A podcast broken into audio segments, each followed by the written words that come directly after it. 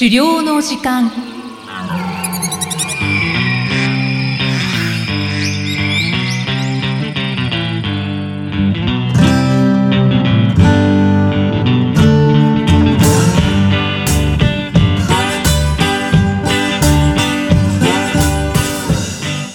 こんにちは、漁師の藤井久人です。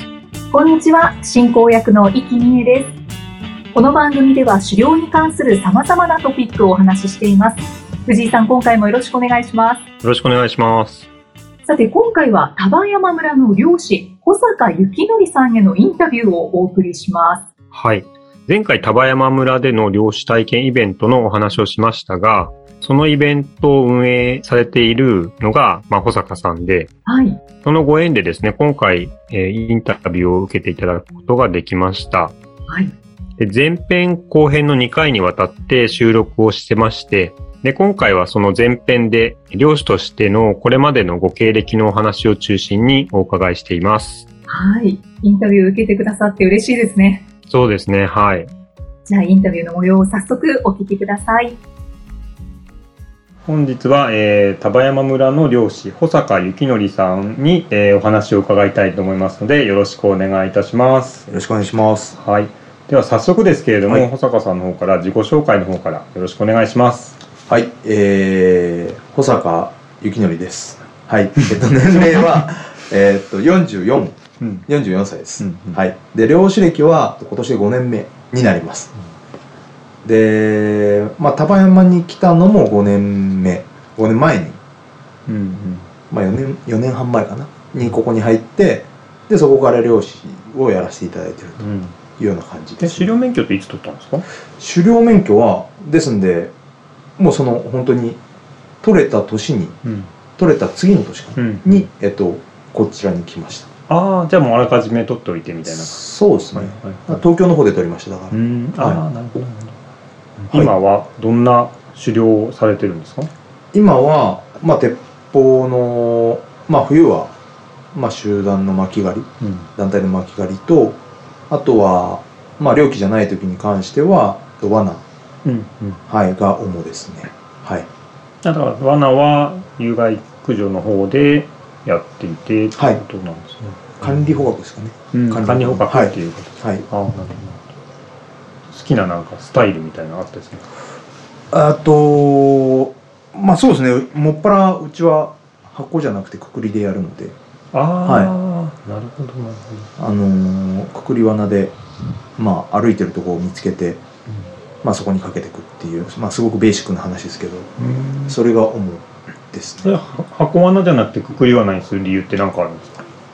うーん、まあ、あ移動が楽っていうのがまず一点と、うんあとは、獲物がどこを歩いてるかみたいなうんのをこう、見つけてそこで取れることがやっぱ、うんまあ、楽しいというか、うんうん。まあ、釣りと一緒で、うんまあ、ブラックバスの釣りなんかで行くと、自分の好きなベイトで、で、そこにこう投げた時に、まあ、かかればすごく嬉しいっていうのと同じようなうんうん感覚はあります。なるほど、はい。はあ。今ここはまあ山梨県なわけですけど、はい。小坂自身はどういったところでご出身なんですか？私もともとはあの山梨県の甲府、あ同じ山梨なんですね。はい。うん。出身で。でもともとそこで、えー、と高校まで過ごして、うんで、えー大学進学とともに、まあ、最初千葉に行っててで千葉から卒業して東京で就職してでずっと東京で働いてたっていう。うん。はい。子供の頃ってどんな遊びとかしたんですか？子供の頃はまあ小学生の時とかはもう本当に裏が山だったんですよね、で、まあ、甲府ってもう本当に山がせせり立ってるっていうかなんか似てますよね いや本当そうです。まあここでっかくしたようなもんで、うん。でもう小学校の裏が山だったんですよ。うんなんでもう本当に放課後とか普通に山登り行ったりだとか、でまあ同級生と一緒に秘密基地山の中に作ってみたりだとか、なんかどっちかっていうと自然の中でゲームしてる時間ってまあ我々の世代って、まあ、ゲームがファミコンが出だしたぐらいなんで、うんそれやってた時期もありますけどどっちかというと外で遊んでる方が多かったですね。はい。なんか動物とかその生き物との関わりっていうのはどういったところがあったんですか？これがほとんどなくて。そうそう。あのなんか動物飼ってたとか、うん。あとなんかすごく動物を好きだとかう、ん。なんかそんなにそこまで興味もなかったんですよね。うん。でうちの両親がそんなにペットを飼うことを推奨してなかったので、うん。えっと、犬だったり猫だったりも別に飼ってたわけじゃないですし、うん。で捨て猫なんかは当時とかいっぱいいたんですけどで公園とかでそれ拾って帰ると怒られて で返してきたりだとうか、ん。だから飼ってたのは本当に金魚と亀だけ。たまにザリガニみたいな。うん。まあ買いやすいやつですよね。まあ。そうそうそん。でもまあまあザリガニなんかそうですけど、うんそうやってこうあとは船とか釣ったりうん。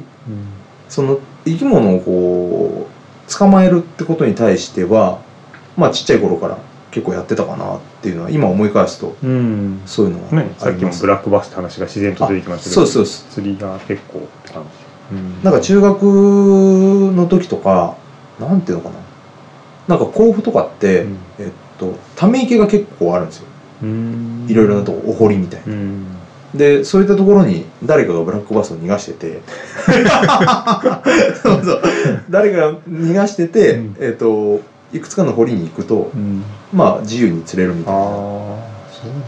で結構それが中学時代みんなやってて。うん。ですごい面白くてやってましたね。ルアーとかやってた？そうですね。もうほんともっぱらワームルアーみたいな感じで、うん。やってました。なんとなくその辺が今につながってきてるような感じがあるのかもしれないね。そうなんですかね、うん。なんかそうかもしれないです。もしかすると、東京ではどんなお仕事されてたんです東京ではあの人材派遣の会社をに勤めててかはいはい。はい。販売系のまあデパ地下の売り子さんをご紹介して派遣するみたいあー。お仕事をやってました。うん。それを何年かやってらして。そうですね。うん。結局1415年やったのかな。あ結構長いんですね。長いですね。もうそのまま行くと思ってましたからね この山にいると思ってなかったから。ねえ、はい。一社にそれだけいたってことですか？あそうですね。あそうなんだ、まあその前にうん。IT 系の会社に入ったんですけど、うんそこプログラミングがメインだったんですけど結構そこはあんまりなんかプログラミングよりは人とこう接するお仕事の方がいいなって思って、うんでそっちに移って。へえ、はい。でそこから営業やってずっとやってましたね。はいでそこから？一体一体何が、いやそうなんですけどね。ちょっとなんかこう大きな転換のきっかけの結構皆さん多いかもしれないですけど、うん。やっぱ2011年のその震災っていうのはうん。ちょっと私の中でも結構大きな出来事としてあって、うん。まあ、今お話しした通りその人材派遣の会社だったんですよ、で、まあ、スタッフさんたち、まあ、派遣させてもらってるスタッフさんたちが、うん。まあ、もろその震災を受けた土地の方々もいらっしゃったんですよね、はいで、まあ、もちろん東京も震災で受けてるのでガタガタなんですけども、その方々としてみたらもう気が気じゃないわけですよね、確かにそうですね、で結局その方々っていうのは、まあ、どうするかっていうと、まあ、契約期間はあるんですもちろん、なんですけどもう帰らざるを得ないというかうん。やっぱり親族の方もお亡くなりになってる方もいらっしゃったりだとかして、もう帰らせてくださいっていうお話をしてでうちもそこまで受けないわけにもいかないので、まあそうか分かりましたって言って帰ってくるんですよね。でそこでちょっと私が感じたのがまあこれ有事じゃないですか、うん。結局そのことが起きた時に自分だったらどうなるかなと思ってやっぱり自分の実家がそういう災害に遭った時にまあおそらく私も同じように、まあ、地元戻って何かやらなきゃなっていう衝動に駆られるだろうなってすごく強く思って、ってなった時にまあ有事になったから帰るってなると、まあ、正直もう妻子もいるわけで、うん。えっと、そこから始めていくっていうのはすごくリスクだし無理があるだろうなっうん。て思ったんですよね。ってことはまあ、何かあったら帰るんだな私はっていうふうに思って、結構そこになんか地元愛とかっていうそういう感じの言葉とはまた違うんですけどやっぱり自分が生まれ育った地で何かをやりたいってやっぱ思うようになったんですよね。とはいえまあ長年その人材派遣の会社をやっててじゃあ一から何ができるのってなった時考え出さなきゃいけないわけですよね。でまあ何ができるだろうなって思った時にまあやっぱりせっかく戻るんであれば山梨って隣県じゃないですか東京のうん。千葉埼玉神奈川と同じくくりなわけですよね、うん本当はうん。もう圧倒的に寂れてんすよ あの交通の便的に言っても なんかすごく閉鎖的でうん。なんかあそこだけくっついてないんじゃないかみたいなうーん。確かにちょっと壁は大きいのかな。ありますよね、うん。まあ実際その山という大きな壁があって確かに物理的にありますね。でそこはあるんですけどその他と比べてあまりにもこう不便であり、んすごく閉鎖的なのがすごく私は昔からこれは思ってたんですけど、うん。嫌だなと思ってたんですよね、で山梨の中にはすごくいいものがいっぱいあるんですようん。まあまあ桃ぶどうほうとうワインまあこれはもうベースではあるんですけど、うん実はそれ以外にもすごくいっぱいいいものがあって、うん。なんですけどそれをここの県民は発信しないんですようん。だから全然出てきてなくて、うん。ハンコだってはっきり言っても今まあデジタル印象の話があって、うん。ちょっと問題視されてようやくハンコの話が出てきてるぐらいで、うん。あと花火だって名産ですし、うん。あとはその生地ですね。あのん。貝生地って言って交渉織っていうのがあってえ軍内織っていうのがあって、えっと、有名ブランドの織物っていうのは山梨で大体織られててへえ。とかあと傘の素材。はいはいあれも実は富士五湖のあっちの方で織られてるっていう。へえ。実はそういうのとかもすごくいっぱいあるのに、うん。もったいないですよね。でなんかこうもう桃ぶどうフォートワインをそろそろやめたくて。やめたかった。やめたいんですよね。もうそれ以外も言いたいみたいな。でなんかないかなって思ってて、うん。でいろいろ調べててああんなんかこう全国的に害獣被害がすごいっていうのが出だした頃の時代だったんですよその時。うん56年前って。うんで山梨もどうかなって思った時まあ山梨も案の定山が多いんでひどいと。うん。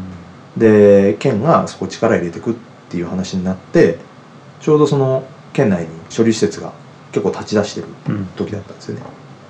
あじゃあこれはいいんじゃないかなと。で実際山梨に行くっていうのと携わるっていうこう2点があってでズブッとこうこっちに入ってやるかそれとも2拠点でこうやるかっていうの結構悩んでて、うん。まあ最初は2拠点でいいだろうって思いながらこうやってて。でまあとにかく肉を山梨のその鹿肉を全部仕入れて東京で全部販売していこうって思ったんですよ。だからそうしていくことで、まあ、一応山梨っていう名前が鹿肉に乗っかってもっと PR できるじゃないか、うんうんでそうなるとまあ処理施設の方と話しなきゃいけないよなという話になって、でおそらく多分同じ境遇じゃないと山梨県民だから話聞いてくんないだろうなって思ったんですよ。あのとにかく外物嫌がるんで、うんうん。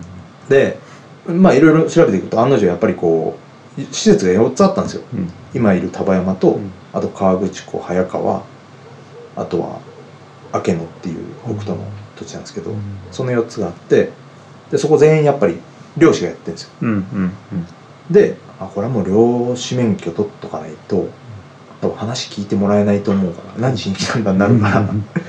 ちょっと漁師免許取っといた方がいいなって思ってでさっきので漁師免許をこう取ることになったうんですよ。で漁師免許取れてで免許取ったんですけどちょっとこう山にもまあ確かに行ってみたかったし、うん。あとちょっとお肉のことにも興味あるんでちょっとお話お時間くれませんか？みたいな感じで各施設に当たったところけ結構あの厳しくて。そうなんですね。なんかお肉普通にこう売ってくれるかなって思ったんですけどなんかそうでもなくて。うん。でああそういう感じかということになりうん。でかつ別にお肉が余ってるというわけでもなく。でまあどうしたもんかなということを感じながら施設をこうポンポンポン当たったんですよ。うんこれで最後の最後に最後の丹波山村に施設があったんで、ん。ここの施設に来て話聞いた時なんかちょっと反応が違ったんですよ、うん。なんか漁師の方たちのこうが結構オープンマインドというか、うん。な感じだったんですよね。で何？やりたいの？みたいな。しょっぱなからうんそんな感じで、うん。あはいみたいな。あじゃああの来ればいいよみたいな。毎週日曜日やってるからみたいな感じではい「ええみたいな。うん「いいんですか?」みたいな感じで言ったら「あええみたいな感じで言われてでこう通うようになってうんうん。で山連れてっていただくようになってでちょうどそこで、まあ、あの処理場のこともいろいろ聞いてたらまあやっちゃいるけど別にそこまでこうすごく注力してやってるっていう感じでもないし、うん。外にどんどんどんどん売っていきたいんだったら、まあ、俺たちが協力するっていうことを言っていただけたんで、へー。で一応ここに移ることを決めたっていう。まあ住所ってことですか？そうですね、うん。でまあ実際やっぱりこういったなんかお肉を仕入れるとか、まあ、そういったことになった場合なんていうんですかね。やっぱこう同じ釜の飯を食うじゃないですけど、うん。やっぱりこういったところで足りないのって人手だったり何だったりなわけですよね。アイディアだったり何だったりって誰しも持ってるんですよね、うん。ここの中にいる人も。うんうん。ただやることが多すぎてうん。そこに手つかないからやれないだけなのでまず入って同じことやって自分ができるんだったら多分味方になってくれるというか助けてもくれると思うしただ自分ができなきゃ多分こう蚊帳の外であれやったらいいこれやったらいいって言ってるだけの人になっちゃうんで、信用されねえなって思ったんですよね、うん。でまあ来ることにしてうん。で実際こう撮ることだったり何だったりも一緒にやらせていただく中で一緒にやっていくっていうような感じになったというような感じです。はい、すごい話ですね。だからうん。すごく漁師をやりたかったとかっていうよりは、なんか必要に駆られてというか、うん少しずつ起きたことに対してこう考えを進めていくうちにうんいつの間にか漁師をここになっていたみたいな。そんな感じなんですよ、感じだったんですね、へえ。だからなんか結構その漁師になりたいですって言ってきてくれる方々うん、の入りとは私ちょっと違ってて、うっん、ていう感じ。なるほど。ありがとうございます。じゃあ1年目はその丹波山の漁師の方々にくっついてはい。漁をこう学んでいったみたいな巻き狩りとかですかねもう。そうですね巻き狩りも、まあはっきり言って今も見習いみたいなもんなんで あのいろいろ教えていただきながら諸先輩方に。でうん。まあ罠はでも比較的こう自分たちもやってるので、うん。そこは先輩から教えを受けた後にこっち引き継いで、うん。まあ、自分たちのこうかけれるところとかあのかかりやすいところっていうのを見つけてこうやるようにはなってますけれどうも、ん。はい。1年目やってみてなんかどんな思いだったんですか、1年目やってみて、うん。いやーやっぱり外から見聞きしてることと、ん。やっぱ中入ってやってみることじゃ、ちょっとこうタフさが全然違うなっていうのはすごく感じましたね。で特に巻き狩りなんかなんですけど、まあ、はっきり言って本当にこれ死ぬんじゃないかみたいな。死ぬんじゃないかっていうか普通に死ぬんですよ多分あれ。人が死ぬってこと言ってますそうそうそう。あの 丹波山のこう山々ってすごく急なんで、そうですね。で、えっとまあ、都会で働いてるじゃないですか。うん。で見ない光景ばっかりなんですよ。えっと正直そのすごい崖のようなうん。角度のところに、まあ、獣は歩いて道を作るわけですよね。うん。まあこんなもんですよ。うん。こ30センチ。この斜面にうん。この斜面にこれぐらいの引っかかりが出出たぐらい。はいはい。で、えっと草が茂っててちょっと獣が歩いてこう平らになってるぐらい。でここが道だって言うんですよ。うん。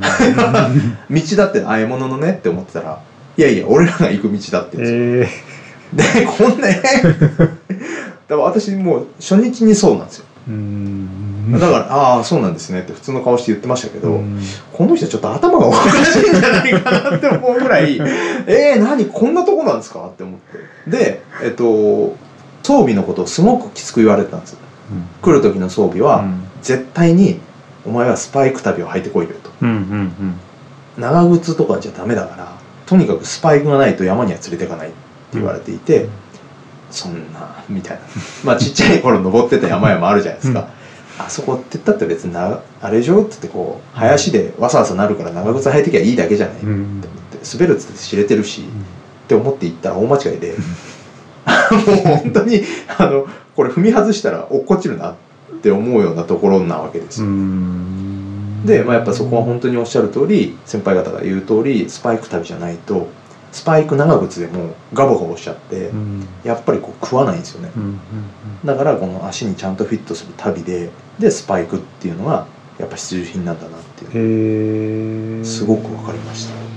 ですね。まあ、今でももちろんそういう装備で登っていくってことなんですよねだからなんかこう東京からうん。まあ初めてこう漁をやるっていうふうに来る場合とかも、うん。絶対そういうことはちゃんと言うようにはしてますね。うんうんうんうん。うん。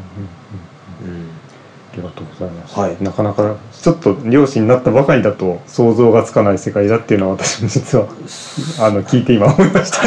いやそうなんですそうなんです。だからすごいギャップがあったっていうか、うん。だから丹波山の方で漁師になってこう1年目に思ったことっていうのは、まあ、考えてることとやることだと全然違うなと。うんでしまいにはそういうところを、まあ、100キロ超えるようなイノシシをこう引っ張っていくわけですよ。うん いや落ちるでしょって でもそれをやることにやっぱり意味があるっていうことをやっぱり先輩方言ってて、うんでやっぱ本当に言う通り異常な空間っていうか あのこっちは考えられないですよ。うん。なんでそんなこと危ないことやんのみたういな、ん。ですけどそういうことを共有することでやっぱり連帯感というか、そのグループ意識っていうのはすごくこう芽生えてくるというか、うん。だからその漁師さんたち皆さんやっぱ先輩の方々言うのは何かがあった時には山いくつ越えても俺ら迎えに行くんだって言うんですよ、うん。だからそれぐらいやっぱりこうチームうんっていう意識がすごく強くて、うんそのチームの統率が取れないものに関してはすごくきつくなりますし、うんただその仲間っていうところをすごく大事にする方々なんだなっていうのをすごく身をもって感じたというか、なんかそうですね、まあ、人数も結構そんなに多くないかもしれないですけど、はい。何人ぐらいっておっしゃってましたっけ？でも多分丹波山結構多い方でうん。30人ぐらいいるんです、あただまあうちのチームは多分10前半ぐらいです、うん。はい。うんでもね移住してきたばかりのね坂さんをそうやって受け入れてくれるってちょっとなかなか漁師の集団としてはありがたいですよねなんか。いやすごくありがたい話で、うん。まあ本当にどこの馬の骨ともわからない人間をこう受け入れてくれて、でなおかついろいろ余すところなくいろいろなことを教えていただいて、で今もこうやって私今処理場やらせてもらってるんですけど、うん処理場に鹿もすごく入れてくれるんですよ。うんうん丹波山って漁で取れた鹿の大体70%は、えー、と処理場に搬入されてるんですよ。これって桁外れの数字で、うん。えー、と全国的に言うと,、えー、と全国平均が食肉活用できている率が狩猟で取れた肉の大体10%なんですよ、で山梨県内で言うと5%ちょっとしか。ないんですよ。なんですけどこれが束に来ると70%なんですよ。いやこれはすごいなと思って。やっぱりそのチーム意識というか、うん。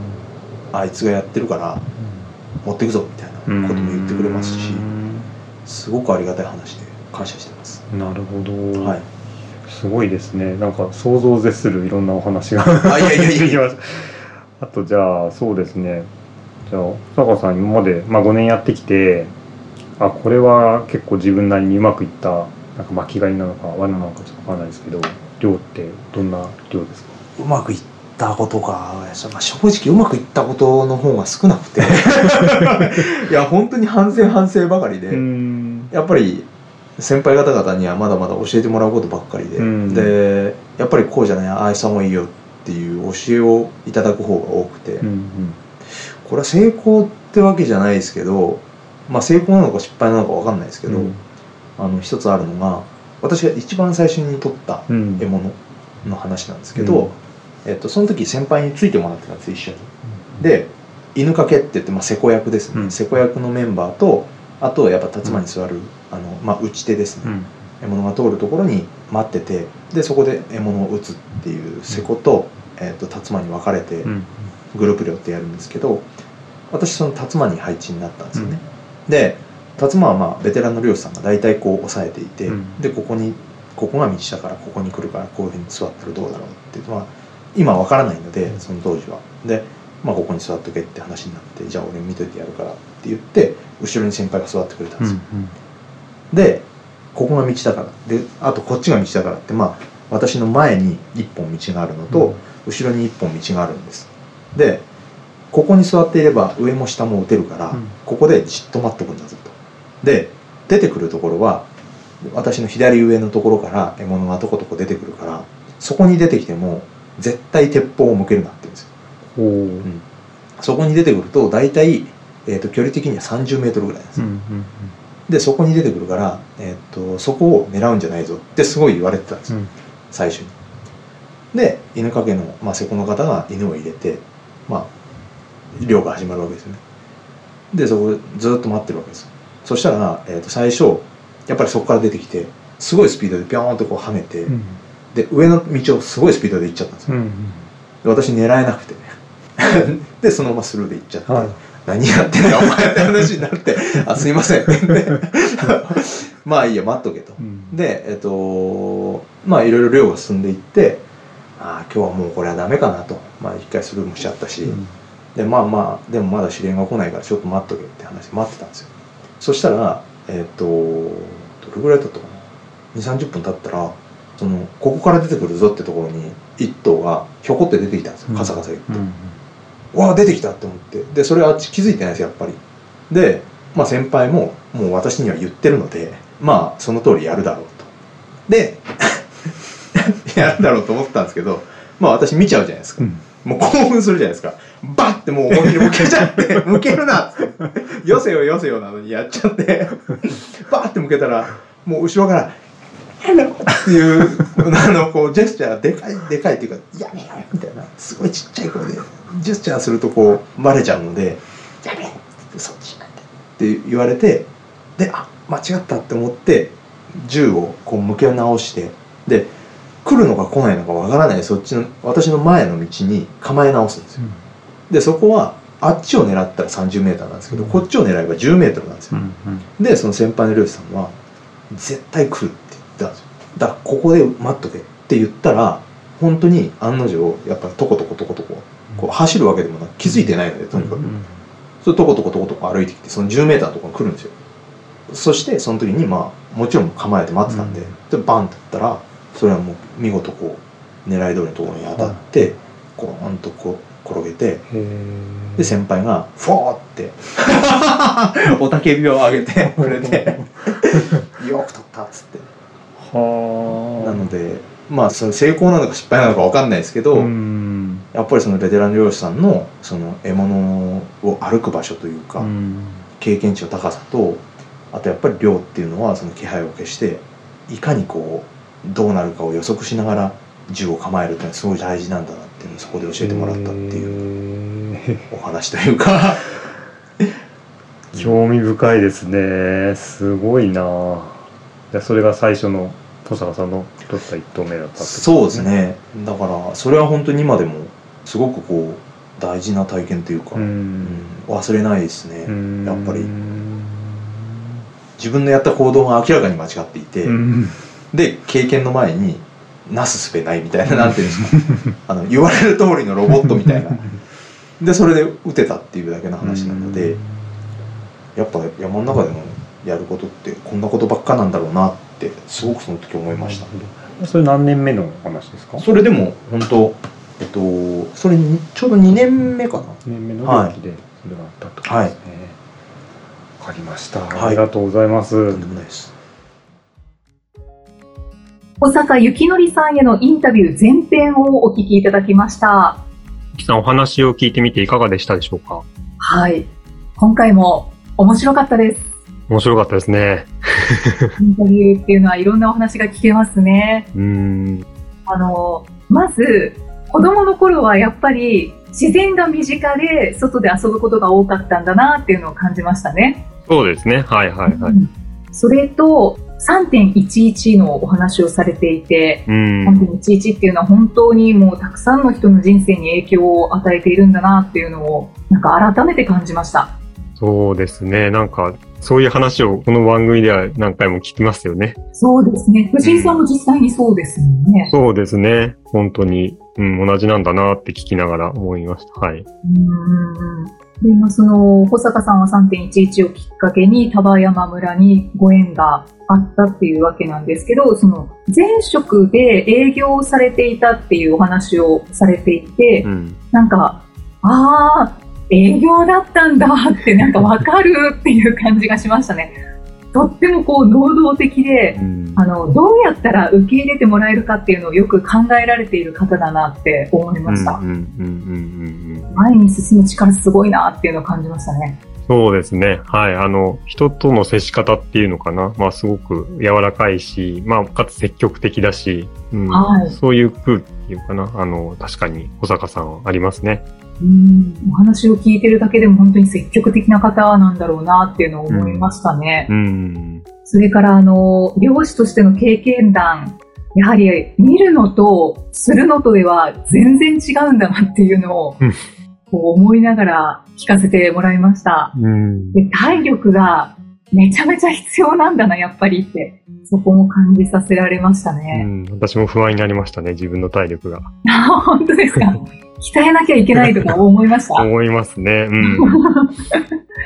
で あの、丹波山村の漁師さんのお話もされていましたけど、なんかこう、丹波山村の漁師さんはチームワークを大事にしていらっしゃるんだなっていうのをうん。感じられて、で、保坂さんもオープンマインドだから、丹波山村の皆さんとこう息が合っているんだろうなっていうのもうん。感じましたね。うん。うん。うん。そうですね。はい。お人柄がわかるインタビューでしたね。そうですね。結構私も、あ、今回は上達できたかなみたいな気 気になっちゃってましたけど、はい。小坂さんのキャラクターに救われてた部分も多々あるのかなと、はい、思います。お話好きな方なんですかね。あ、そうですね。はい。ね、どんどんお話ししてくださってましたもんね。正直インタビュー始まる前もずっと話してたんですけど、あもうもうこれインタビューの録音しておいた方がよかったんじゃないかなみたいな状態でずっと話しちゃってて。で、じゃあいざ始めますかっていう感じで、うん、やってました。はい。そうなんですね。うん。へえ。もういろんなお話をこうしたいっていう方だったんでしょうね。うんうんうん。そうですね。あの、やっぱりアピールしたいことっていうのがすごくね、思いがあるから、いろいろ、うん。そうですね。藤井さんは私以上にいろんなお話を聞かれたと思いますけど、いかがでしたか？そう、まあ、いっぱいあるんですけど、まあ一番印象的だったのはやっぱりあの、鹿を初めて撃った時のお話。はい、はい。で、ちょっとね、音声だけなんで、なかなかあの、話してる様子とかビジュアルに見ていた私だけだからなんですけど、はい。あの、本当に、その、実際に鉄砲を構えて、うん。こうやってこうやってみたいなところをですね、実演されながら話したんですよ、実は。はい。ああ、なんかすごく、もう5年ぐらい前の話だと思うんですよね。うん。なんかすごく鮮明に記憶してるんだなっていうのが、本当によく分かったんですけど、まあそれぐらいやっぱ最初の、そのね、漁師としての一投目の体験っていうのは、すごく強烈な印象が残ってるんでしょうっていうのと、まああと、ここに向けてのこう、周りの漁師さんとのやりとりだとかも、はい。なんかすごく面白いなっていうか、本当に映画とか小説の一場面にとしてなんかこう、だったら面白いんじゃないかなぐらいな本当感じでお話聞けたんで、まあちょっと自分はね、あの、漁師としてどういう形で最初にそういう風にスタートが切れるのか、まあわかんない状態ですけど、はい。なんかすごく楽しみになりましたね。ああ、うん。最初の量が。うん。なんかそういう形でワクワクするような量ができるといいなってすごく思いました。うん。記念すべき資料はどうなるんでしょうね。あの、多分、小坂さんもいろいろ大変だったことを積み重ねて、まあそこに良かった記憶としてこう覚えてる、強く記憶してる部分もあるんだと思うんですけど、まあ大変なこともいっぱいあるんだとは思うんですけど、うんまあそういう形でこういい記憶を残して思い出としてこう作っていければいいなっていうふうには思いましたね。同じようにね、小坂さんと。本当に聞き応えのあるインタビューでした。はい。で、次回は後編をお聞きいただくということですよね。そうですね。はい。はい。後編も楽しみにしていただければと思います。はい。さて、この番組では、資料に関するご質問や番組へのご感想をお待ちしています。メッセージはエピソードの説明文に記載の URL からお寄せください。藤井さん、今回もありがとうございました。ありがとうございました。